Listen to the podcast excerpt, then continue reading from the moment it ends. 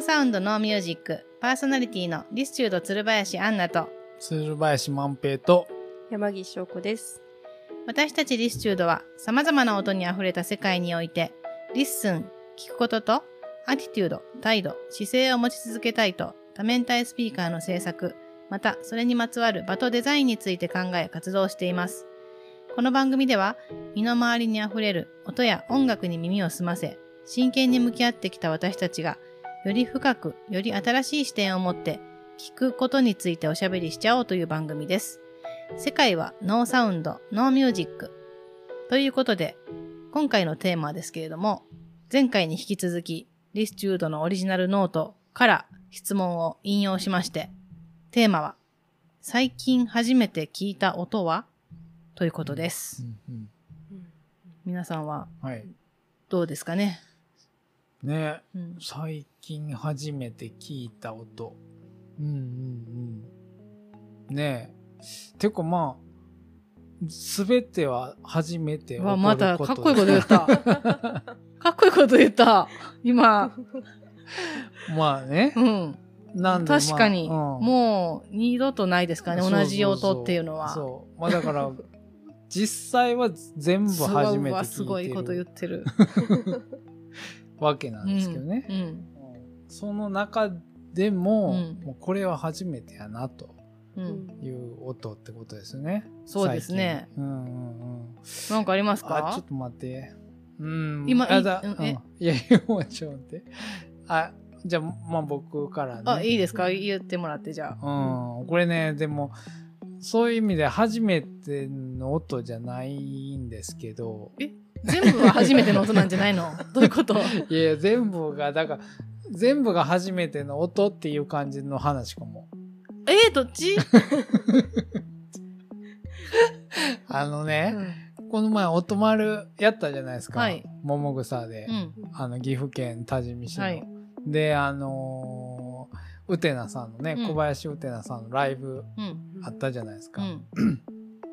で、まあまあ、前回のね、うん印象に残る音みたいな、はい。ちょっと続続く話っていうか、はい。まあだから、あれが、だから、その前回言ったような、うんその、教会で聴いたそのクラシックギターの演奏が、その、外の音を意識してやった時に、どう、どういう風になるかっていうか、うん。そういうことがやりたいって。言って、うん。で、まあ、音丸、まあ、桃草でやった、その、うてなさんに演奏してもらったやつも、うてなさんにやっぱり、そういう最初からコンセプトっていうか、そういう僕らの意図みたいなのを伝えて、で、まあ演奏してもらったじゃないですか。だから本当に、あの、うてなさんは、あの、外の音を言ったら、環境の音を一番にして、で、そこになんか自分が合わせていくみたいなね。うん。そういう演奏やったじゃないですか。で、あの時の2日目うんに飛行機の音をね、聞いたと思うんですけど、はい皆さんが。うん。僕あの飛行機の音、ほんまあんな飛行機の音、生まれて初めて 聞いたと思ったんですけどね。あの、なんか、どこまで近づいてくんの？みたいな。うんすごくなかったですか。えあれって、うん。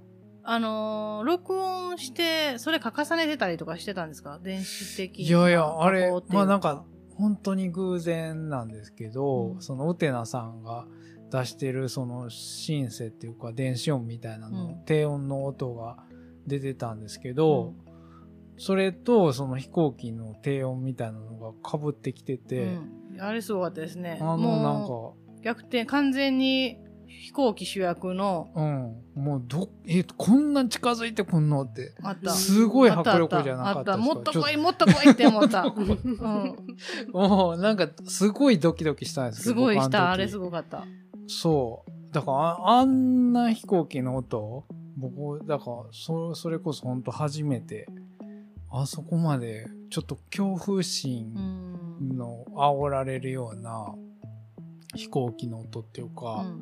もうそれがもう音楽と一体になってたからよりなんですけど、その音音楽っていうかそのずっと音に集中してたから、その時にあれがボワーってきて、ゴーみたいな感じで来て、うん。あれはもうちょっと本当にびっくりしたっていうか、うんうん、もうまたこれずっと言い続けるやつやろうなと思って。ああ走馬灯に入ったやつですね。走馬灯とかもうんことあるごとにこんな音聞いたっていうね、そのいいろ。いうろな話、ううん。んさっきのそのイタリアのうんやつと同じように、残った。多分ずっとこれ言う話やなと思ってあの時の飛行機の音っていうのが、っうんうんううん。んていう感じです。いやあれはすごかったですよ。はい。うん、それそれそれ。それ。それです。なはい。それさっき初めてじゃないかもって何のことでだすか？まあだから飛行機の音自体はあーそういうことか。どっかで聞いてるじゃない、いつもね。いつもっていうかまあそうですね。そんな珍しくないじゃないですか、言ったら、けどああいう感じで聞いた飛行機の音あの印象の飛行機の音初めてやなっていう。はい。ねいうので最近聞いた初めてのう音んですね、なるほど、うんはい。それは私たちも二人とも聞いてるからすごく共感するところありますね、どうですか？あ翔子さん聞いてなかったんかな？あもしか。した。らそっかお茶の準備してたかもしれない。違う方向に。聞いてみたかった。ディスチュード言いながらにして聞いてなかった。そっかそっれはもかったいなかった。もったいないな。そんなうん迫ってくるような飛行機の音だそうすごかったあれ。うん。ん。なあすごかったよすごかったあの多分あのウテナさんの回あの、うん。出ていただいた回でもその話がすごい話題になってた気がします、うん飛行機の、うんそうやな、うん。確かに。うんうんうんうん。そう。すごいかったよ、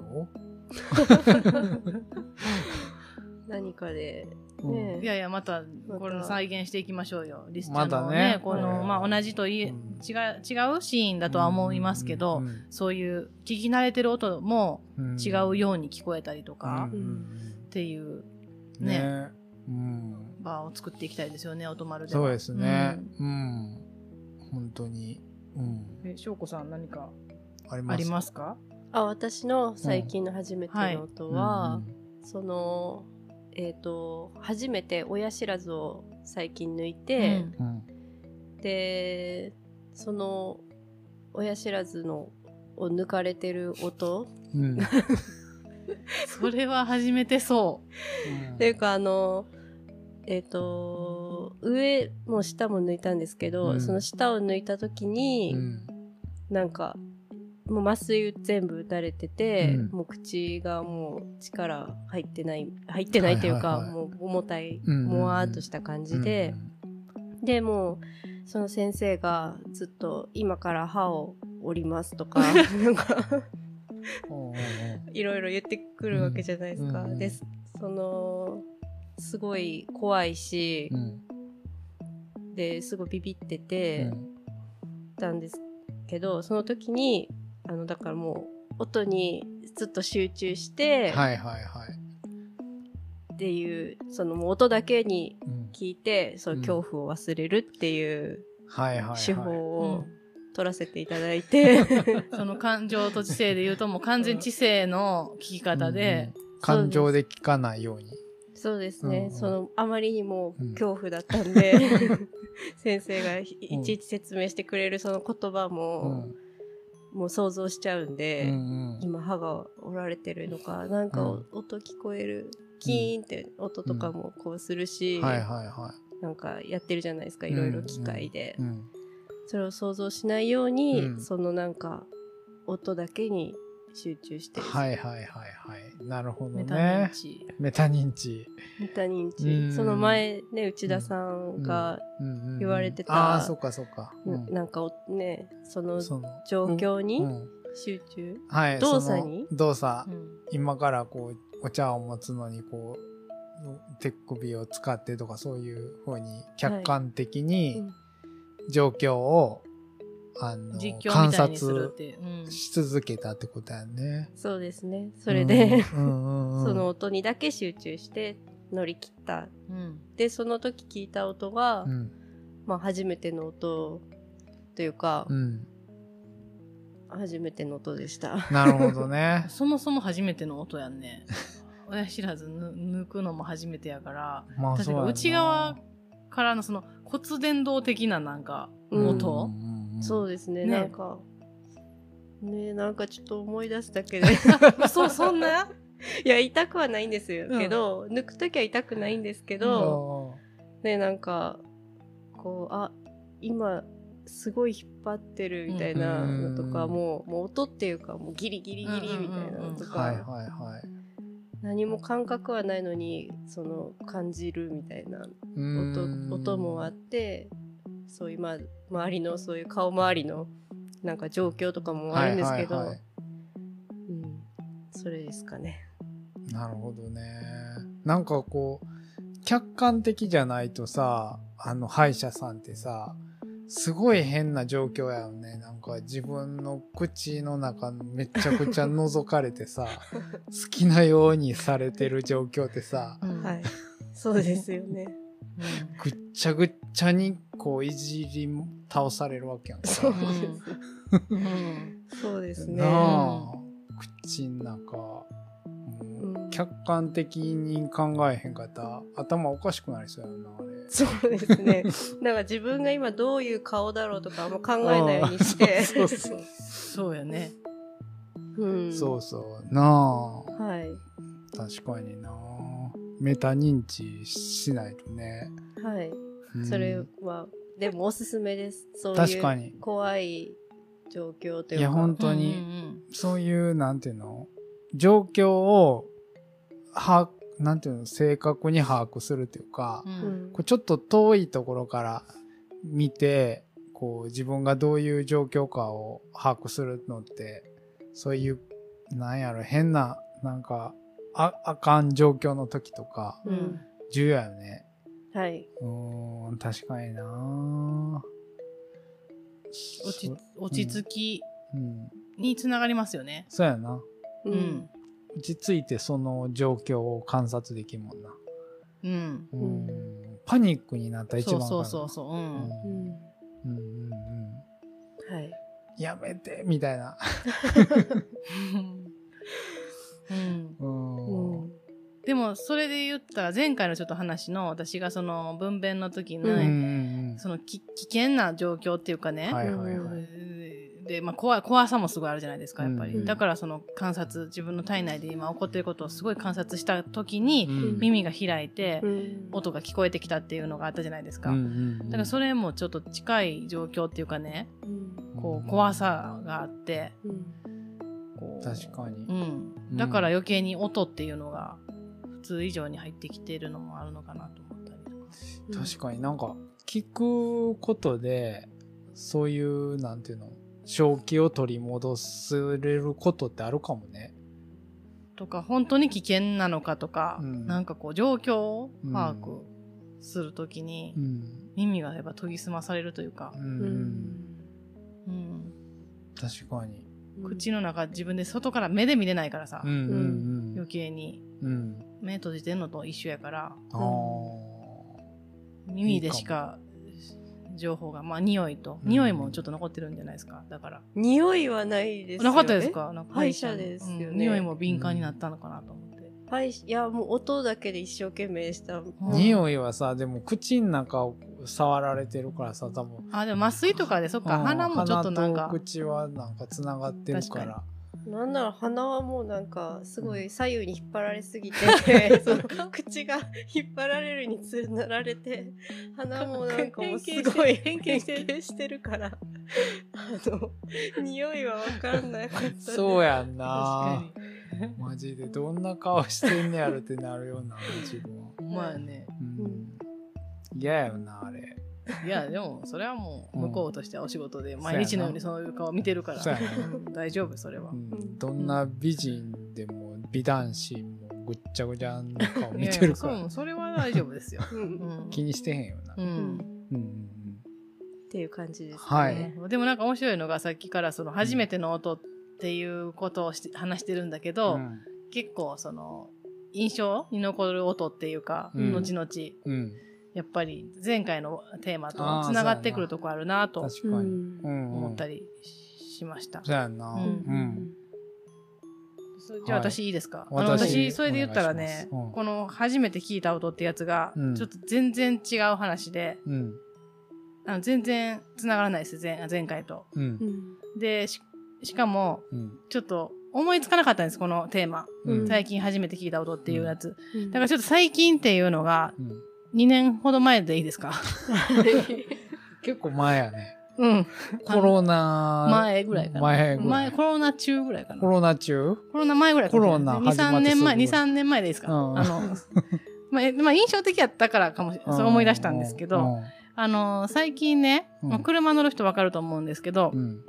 駐車場がね、うん昔は、まあ、いろいろ大きい、あの、施設に行ったりとき、するときの駐車場が、昔はこう、券、チケットで、あの、かお会計、あの、生産したじゃないですか。うんうんうん。けど最近もうナンバーでスッと通って確、かに。帰り際にうん。もうナンバーピッピッピッってモニターで入れて、レシートでかざして、OK ですみたいな、うん買い物してるから、うん。無料ですみたいなのあるじゃないですか。うん。うん。あれの時のう、ん。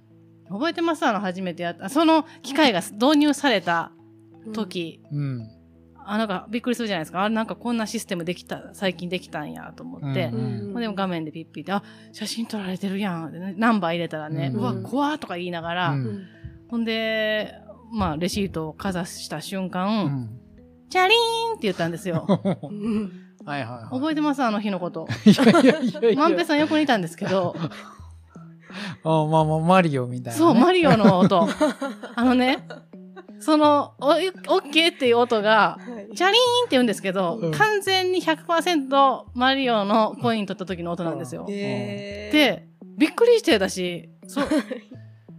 で、まあ、まず最初に思わず笑みがこぼれた。うんまあ、それはマリオが好きだから、私は。うんなんかやっぱ普通にコイン取った時の気持ちがもう染みついてるんですね。子供ながらに嬉しいっていう。あの音イコール、ちょっといいことが起きてるっていう。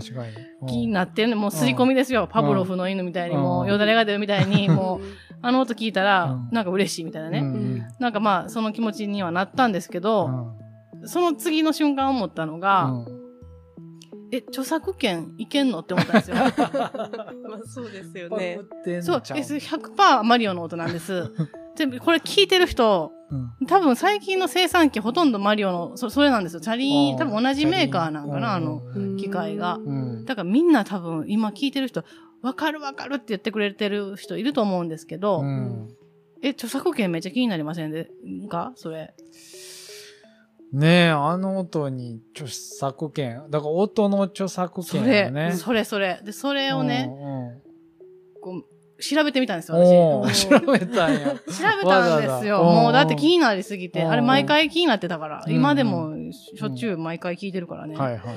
そしたら、うんあの、音商標っていうのがねう、ん2015年にはあ。商標登録の、うんあの、中でもうん。生まれたんです。うんうん。今まではそれはやっぱネーミングとかしかなかったですけど、うん今どんどん増えてきてて、色の商標もあるし、うん。そういう動きも、も、なんていうかこう、ね。モーションっていうのかな、うん。もあるし、うんうん。なんかもう、だからどんどんどんどん最近は増えてきてて、うんで、まあ、音商標っていうのが2015年にできたらしいんですけど、うんうん。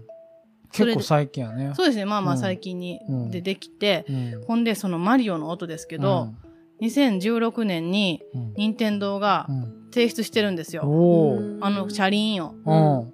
ほんなら、却下されてるんですよ。え？あ、チャリンが？チャリーンが却下されてるんです。2016年に却下されて、うん。あ、違う違う、2000、うん、違う違う、2016年に提出し、申請申請したんだけど審査の結果、うん。えっと、2秒未満、うん。まあ、ん。ちょっと短すぎる、チャリン2秒、まあ、ほんま1秒とかもないんかな、うん。だし、まあ、あれはた単なるゲームの効果音という風にされたらしくって、で、まあ他のシーンでまあ使われたとこ、とて、うん。別にいいじゃんみたいな審査結果やったらしくって、2018年にもううん任天堂があき諦めたというか、うん取り下げ、もう自ら取り下げた。っていうのが残っててうんあれ、著作権ないねやと思って、あのちょ、チャリンに、ああ、えーなるほどね。って思ったんですよ。うんえ、すごくないですか？ああのチャリン、わかります？聞いたらわかると思うんですけどね、みんな。わかる。わかるよ、わかるよ。あれはでもマリオでしょ、どう考えても。うんまあなうん、だから、あじゃああれ、うんよかったんや、使ってって思ったんですよ。あうんうの、ん別に問題なしなんや。もうぎゃその、なんていうのかな、その理由がね、短いからっていう1秒ぐうん、らい、2秒、まあまあ、う。うんまあ、うん2秒にも満たな。い。っていうのやったうら、んそれでね、ゲームのうね、んそのなんか、しゅなんていうの？あの、ボ押す、なんかその、弾を打つ音とか、うんいろんなのがパクリ放題ね。あでも、それ調べたんですけど、実際に、うん、うん。通ってる音商標っていうのを調べてみました。そしたら、うん同じく、うんそういう効果音で、うん撮ってるやつが2秒未満、1秒で撮ってるやつあるんです。うん。どれってやつです。え？わかりました？今の。あ、和音え和音の決済の音です。そうなんや。わかりますあの犬の鳴き声。ああ、それ、あんま聞いたことない。嘘俺ほんま。鳴きますよね、めっちゃ和な犬。泣きます。和音をかざせば。へえ、そうなんや。言うんですよ。その犬の鳴き声みたいなやつ。それ撮れてるんですね。うんで、ちょっっと他にも、ちょっといくつか紹介していいですか、いいっすよ。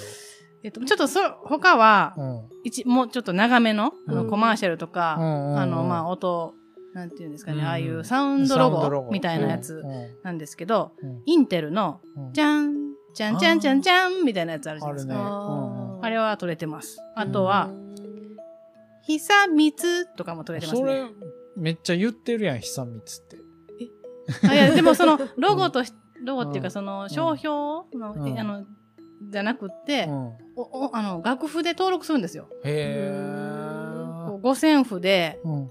あの、ろあの登録するんですけど、うんそれまあ、もう完全にメロディーですね。メロディーとして登録されてる。うんあとは、うん、えー、きれいきれいもと登録されてますね。うん。あとは、えー、ま、万平さんがよくうんあの力を込めて歌ってる、あ博多の塩ですね。あー、僕も死を見るたびに言うもんね。そう。もうこれ、あの声で、これは取れてますはいね。さすがに。あれは取れるでしょ。取れるっていうか。あれは言ってまうもんね。死を見るたびに。そう。それで、うんあと、面白かったのが、うんえっと、お風呂の脇、枠、うんタンタンタンタンタンタンタンタンタンタンあタンタンタンタンタンタンタンタンタンタンタンタンタンタンお風呂が沸きましたってやつ。ーうんこのセットで撮られてますね。このメロディーと、うん。お風呂が沸きましたってやつですね。確かにっていう感じ。全部今聞いたのは、うん。まあ確かにわかる。全部知ってるよねっていうところで撮られてるんですね。うん。で、で、私ちょっとこの博多の塩についてなんですけど、これを前、万平さんと、うんこれ木田太郎ちゃうかっていう、勝手にね、あの、なにわのモーツァルト知ってます？翔子さんちょっと関東の人なんで、うんなにわのモーツァルト？知らないですね。知らんやろ知らないんですねい。や、そら知らんと思うわ。何話のモーツァルト？って何ですか？え全然し、全然知らん？いや、なんか、なんか聞いたことあるような気もするし。木田太郎っていう、そういう CM の短い音楽を、関西ローカルのはい。有名人やな。うんそういうなんやろ。お昼の番組とかにうんもう出なん。かコメンテーターみたいな出てくる人やな。うんちょっと昔やけど、うん今はあんまもう出てないと思うけど。ううんうんでも、そう、有名な、うんあの、カニ道楽の曲とかね。うん。え、どんなんやったっ、け？ええっと、レトレピあーチビそうやチカニ料理って、それも知らないんですかね？カニ道楽の音楽はちょっと初めて聞きました。そう。か、関西なんですね。まあ、あ、そうまあそういう人がいて、うん。有名な人が。でも私たちといえば、CM 音楽の短いのフレーズを作る人といえば北太郎だなんで、うん博多の塩も絶対そうやでって言ってたんですけど、うん。ちゃんと調べてみようと思って、うん。さっき調べてみたんですよ、私。うん。ちょっといいですか？ちょっと、それ話に、それが2時間かかってた、そう、それさ、そう。収録が落ちたんですけどね、今日、スタートが。えっとね、うん。これ作られた方がね、そう浦田博信さんっていう全然ね、ちゃうやん。木田太郎。北太郎と違いました。木。田太郎先生と違うやん。この方も、うん。浦田先生、うん。同じくうん。作曲家であり、はい。まあ、あの、こういう CM とかのうん短いサウンドロゴみたいなのをうんたくさん作られてるんですね。うなんや。へーそれで、ちょっとこの方が作った作品を調べてみたんですよ。うんうん。いいですか、あ、言ってて。知ってますよみんな博多の塩以外にも、匂い控えめ納豆1でしょ？おー、うんはいはいはいはい。知ってるでしょ？あと石し予備校あれ、まあ、ちょっと今は外れたなうん。はいはいはい。外したけど、うんあの知ってるでしょ、うんうん。あとね面白かったんがうんメガネのアイカン もですよ へえ。あ、そうすごくないですなんやか？知ってるすごいやん、その人。あと一個、うんめっちゃ知ってるやつうん。VC3000 のどお飴ー。すごいでしょ？この人すごいでしょ？うん。浦田先生。浦田博信先生今の他にもありましたけどちょっとあのし私が。令和のモーツァルト。令和？いや ちょっともうちょっとちゃう。わ平成？メガネの愛眼結構前やけどね。あそういうの。最近聞かないよねメガネの愛眼うん平成のモーツァルト。いやでもすごい全部、うん。確かにめっちゃ勢いあるやつなんですよ。勢いあって耳に残るやつ。うん。すごいやん。偉人やん。そう。でねうん。っていうことが今日分かってうん。話したかったんです、っていうなんかねその、うん。いや面白くないですか？サウンドいや面白いよ。音商標っていうのがあって。う、ん。うん。こんなに取られまあだから私がはそのマリオのね、うん。そのチャリーンから。に著作権がないっていうこともびっくりしたし、と逆に取れてるものもあったりとうん、かね、うんしてうんこれからどんどんそういう音のうん。商標？なんか僕聞いたことあるのが、えっと、あの、プリウスのあ発信する音か。あれも多分し、そういうなんか、商標と取れてるんちゃうかな。なんか、うんうこれちょっとさっきちらっとあのう嘘かもしれないですけど、うん。あのハーレーがうん。排気音を登録しようとしたら落とされたっていう、ののもあったりして、そういいうあの排気音もだからこうけうん。計算された音っていうかただなってる作られそうそうそそれね、僕、レクサスのなんかで聞いたことあるかも。そのなんか、うん。エンジン音っう。て、うん。その何、エフェクターみたいなのをつけて、うんなんか作ってるらしいんですよ。エンジン音えうん静かな方がいいこともないんかな、いや、どうなんやろうねなんか違うみたい。その僕、エンジンそのものの音で勝負するべきやと思うんですけど、その機械のね、エンジあンね。音とかじゃなくて？そうそうそうそ性能ってこう。だから、そう、性能がそのままいい音になるのが一番いいんじゃないですか、言ったら。うん。なまあ言ったね、その機械がそのまま鳴る音がとね。うん、よ陽の B 的なけど、そのもう作られてるらしくて、エンジン音って。でもほっといてもなることはなりますよね。だからなるじゃないですか。うん。それをわざわざ、なんやろ、そのエフェクターみたいのつけて、なんか音変えてるみたい。多分。って言ってたような気がする。やっぱじゃあその元た単純に出すだけだったらやっぱりこう、ほんま騒音じゃないけど、うん。あんまり心地よくないからちょっとは。心地よくないんかどうかはちょっと、どうなんですかね。よくないねやろうけどね。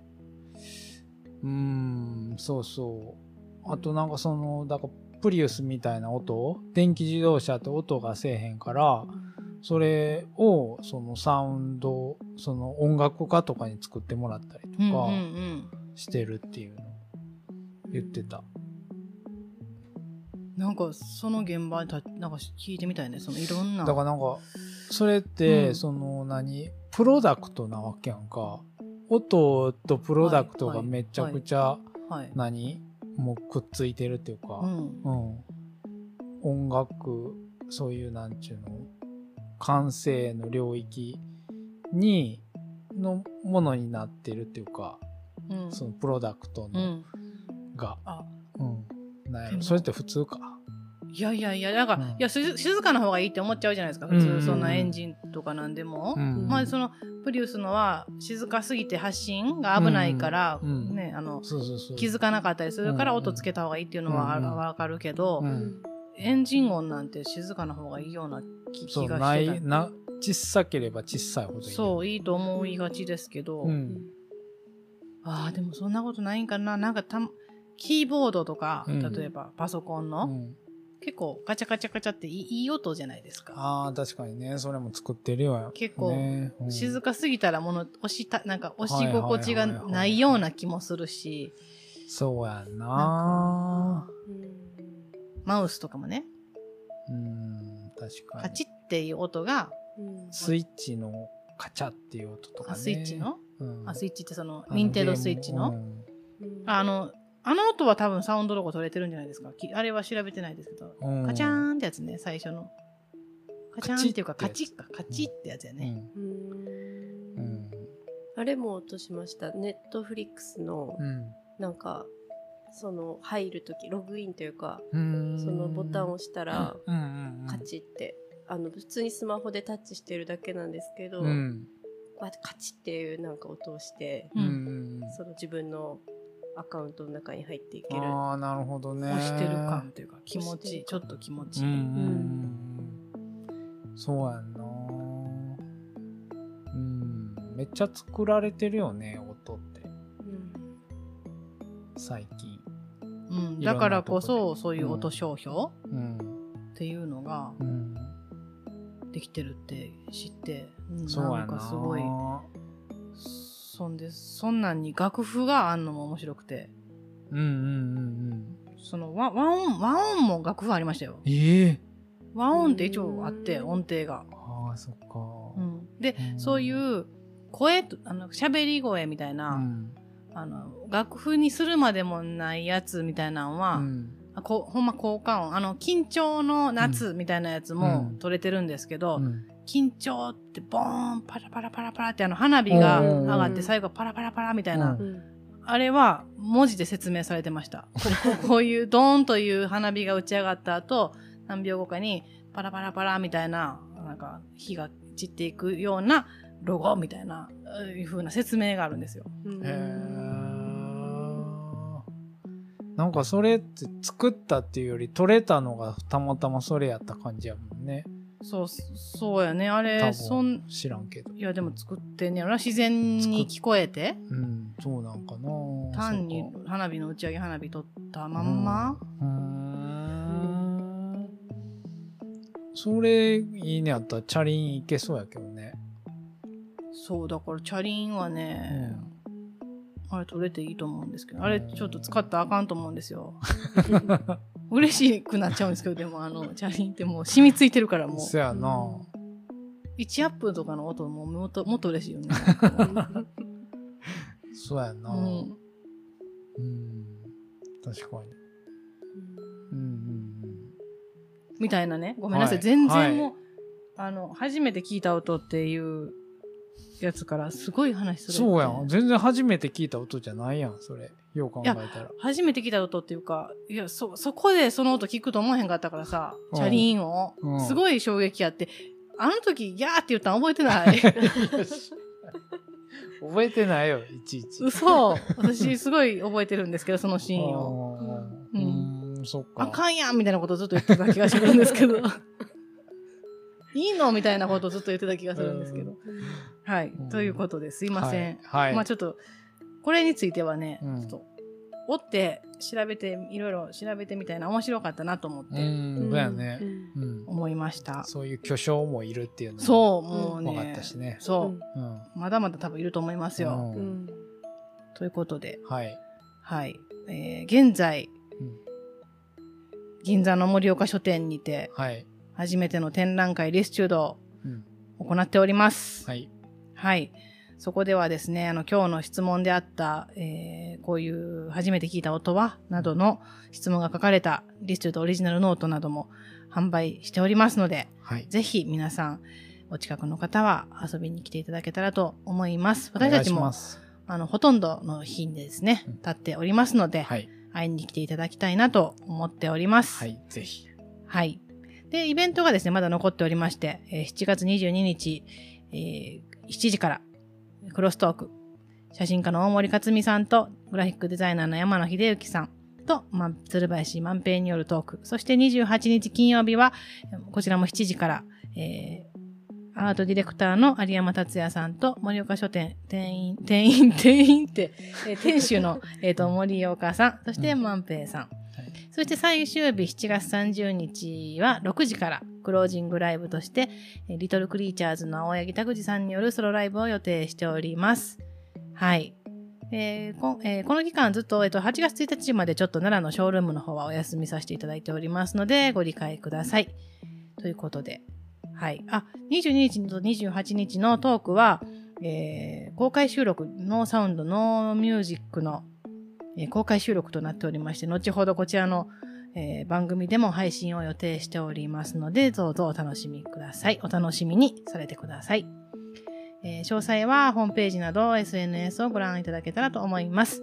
ということで、え、この番組では質問や感想などのお便りを募集しています。番組トップページにあるインスタグラム、ツイッター、ホームページのコンタクトなど、どこからでも送っていただけます。ぜひお気軽にお寄せください。